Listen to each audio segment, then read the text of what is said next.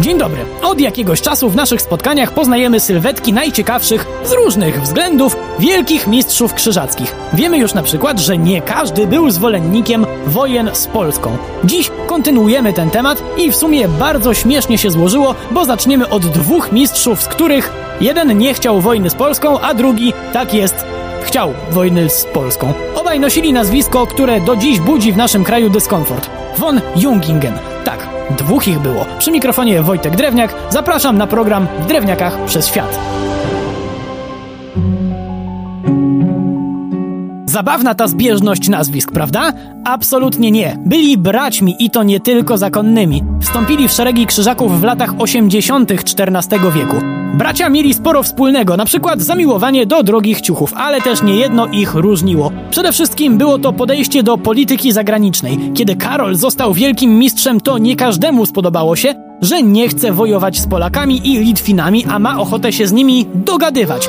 Szybko nakazał kolegom zaprzestanie atakowania Litwy, co tylko wzmogło presję bardziej wojowniczo nastawionych krzyżaków. W kuluarach nazywano Karola panią opatową, jednak wielki mistrz nie dawał sobie wchodzić na głowę i trzymał się pokojowej polityki. Wiedział jednak, że nie będzie żył wiecznie i że wielu krzyżaków tylko czeka, aż Karol odmelduje się na tamten świat. Sam zresztą stwierdził: Po mojej śmierci będziecie mieli tutaj tak wielką wojnę, że nic wam nie pomoże. Ciekawe, czy spodziewał się, kto do tej wojny doprowadzi. Bowiem na następcę Karola kapituła wyznaczyła tak jest jego brata, który podejście do relacji z sąsiadami miał zdecydowanie inne. Na stołku zasiadł w 1407, a wojna z Polską i Litwą wybuchła już dwa lata później. Wojna, w której przełomowa była kultowa bitwa pod Grunwaldem. Jednak nie tylko dlatego, że nasi sprali tam wroga niemiłosiernie, ale również dlatego, że w bitwie poległ sam Ulrich.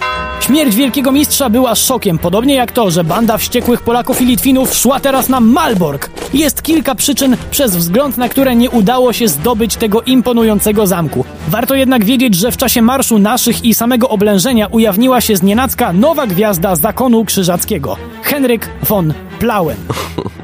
Co to za gość? Chwilę przed bitwą pod Grunwaldem był mało znanym komturem ze świecia, jednak po, delikatnie rzecz ujmując, dotkliwej porażce swoich kolegów, to właśnie Henryk zebrał do kupy to, co zostało z krzyżackich wojsk w innych małych zamkach i zorganizował ekipę obronną w Malborku. A żeby nikt nie miał wątpliwości, to sam ogłosił się namiestnikiem. Czy jego na szybko sklecone siły dałyby radę naszym, gdyby wdarli się do Malborka?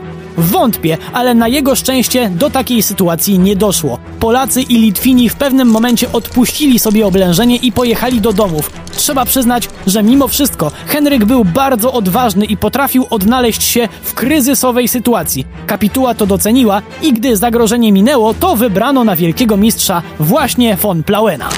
Jednak mistrz Henryk nie planował osiadać na laurach. Chciał przejść do historii jako ten wielki mistrz, który zemści się na sąsiadach za straszną w skutkach bitwę pod Grunwaldem. Błyskawicznie zaczął zbierać wojsko na akcję odwetową, jednak nie każdemu się tak spieszyło.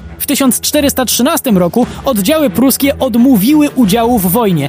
Henryk się wściekł niesamowicie i wezwał na dywanik tamtejszego szefa krzyżaków. Nie wzywał natomiast jego wojsk, ale te przyjechały z szefem, no i co tu dużo mówić, nastąpił mały zamach stanu przy ogólnej aprobacie ogromnej części krzyżaków. Ambitnego, wielkiego mistrza najpierw uwięziono, a potem zwolniono z roboty, po czym odesłano do zamku daleko, daleko na inflantach. A kto został następcą? Oczywiście, że szef pruskich krzyżaków.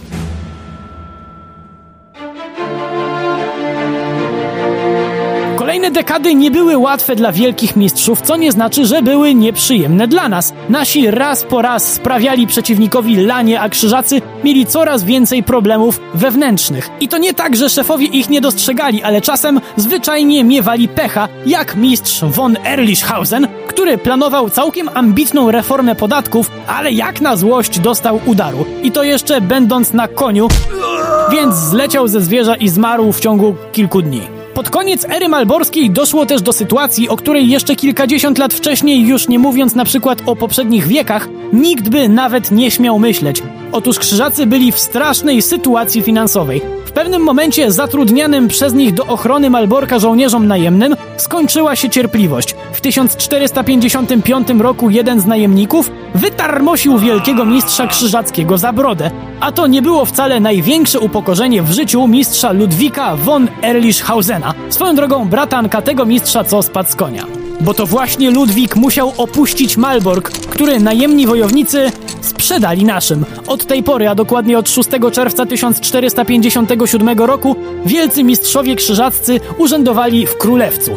To już jednak był koniec potęgi państwa krzyżackiego, o czym poza hołdem lennym złożonym w 1525 roku przez Albrechta Hohenzollerna niech świadczy fakt, że jeden z jego królewieckich poprzedników był analfabetą. Czy to koniec dziejów wielkich mistrzów zakonu krzyżackiego? Absolutnie nie, bo istnieje do dziś. Nadal ma swojego wielkiego mistrza, a nawet był taki czas, jak upominał się o polskie ziemie stosunkowo niedawno, ale to już historia na inny raz. Przy mikrofonie był Wojtek Drewniak. Do usłyszenia.